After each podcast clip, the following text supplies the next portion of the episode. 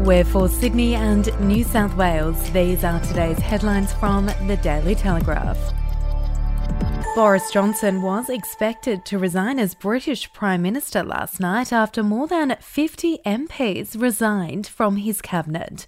Mr. Johnson was due to be forced out on Thursday night when it was clear he had lost almost all support from the Tory party, who are furious at the lies and scandals that have rocked the party in the past year, including the Partygate drinking scandal during the UK's COVID 19 lockdown.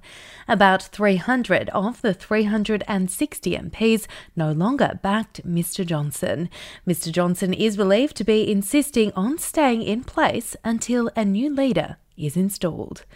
If you would like to read more on that story today, you can take out a subscription to the Daily Telegraph at dailytelegraph.com.au or download the app from the App Store. The man accused of murdering Liesl Smith has died the day before he was to learn his fate in court. New South Wales police said a 51 year old man was found dead on Thursday morning at a property and there were no suspicious circumstances.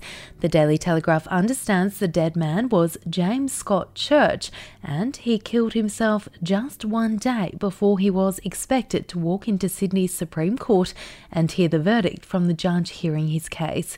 Ms. Smith vanished without a trace from Tuggerah train station in 2012.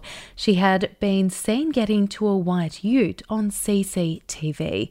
Crown prosecutors earlier this year told the New South Wales Supreme Court that ute belonged to her ex boyfriend, Church. We'll be back after this. News doesn't have to be boring. The Brits have given Prince Harry a new nickname after yet another tell all interview. Oh, God, is it the Ginger Whinger? Let the team at news.com.au get you up to speed each day with their podcast, From the Newsroom. A couple were busted joining the Mile High Club. Well, I guess they can't fly Virgin anymore. Politics, sport, red carpets, royals. Get all the goss in just a few minutes. Follow From the Newsroom wherever you get your podcast from.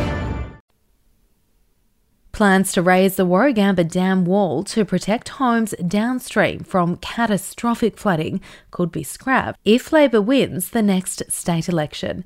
Premier Dominic Perrottet has now called on Labor leader Chris Minns to stop being lukewarm on the issue and back the people of Western Sydney.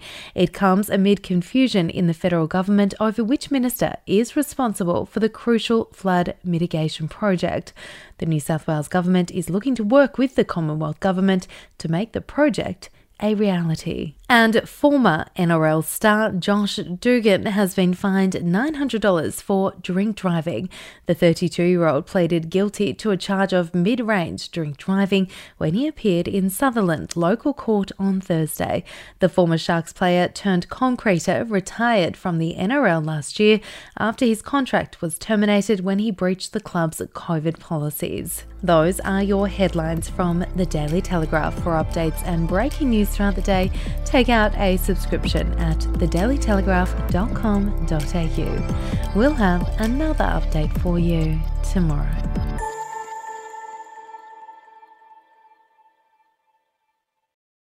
Are you ready to get an inside look at crime from someone who has investigated some of Australia's worst crimes? It was like Aladdin's Cave. The luminol found bloodied footprints and bloodied handprints on a wall, so it's yeah. just like a horror movie. Former homicide detective Gary Jubelin sits down with cops, crims, addicts, victims, small time cheats, and big town lawyers as they tell their incredible stories. My house got raided. Next thing you know, I got bail refused. Next thing you know, I'm on a truck yeah. to Parklea Prison. Listen I Catch Killers early and ad free on Crimex Plus on Apple Podcasts today or wherever you get your podcasts.